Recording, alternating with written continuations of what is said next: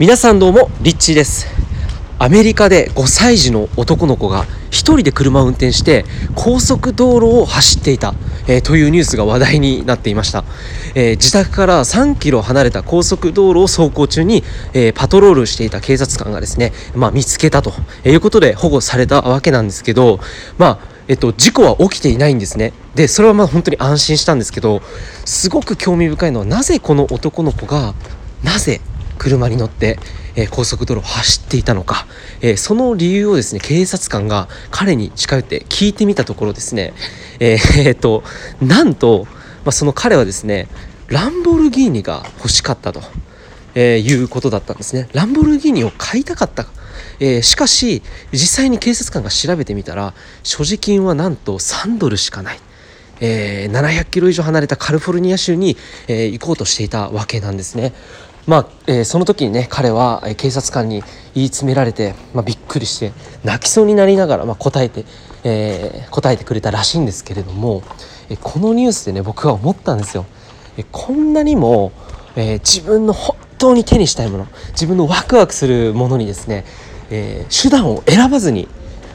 運転なんかできないのに運転しちゃってでそれを、え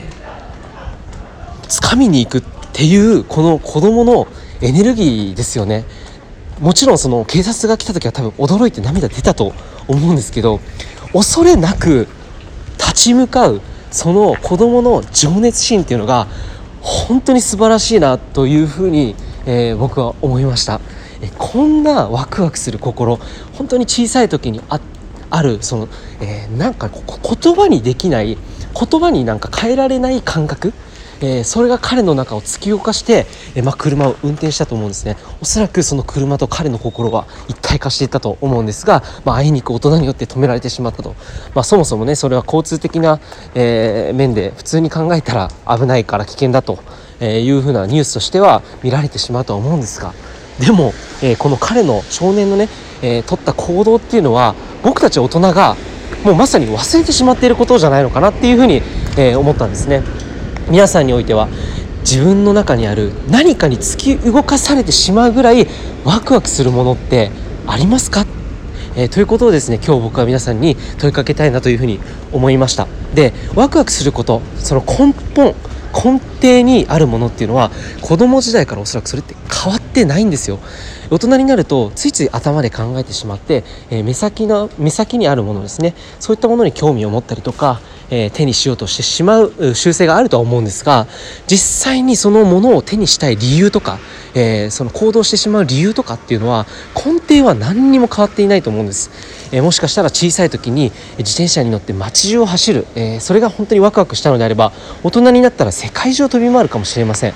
えー、小さい時に何かこうおままごとをして人形と人形でねこういうふうに遊んでいたのがワクワクしていたのであれば大人になったら、えー、そういった何かデザインをするだったりとか、えーそういったものにもしかしたら、えー、興味が隠れているかもしれません。その根底にあるワクワクっていうのは大人になっても決して変わることはないんですね、えー、皆さんにおいてはその何かに突き動かされるぐらい言葉にならないほどえー、ワクワクしてしまうもの感動してしまうもの、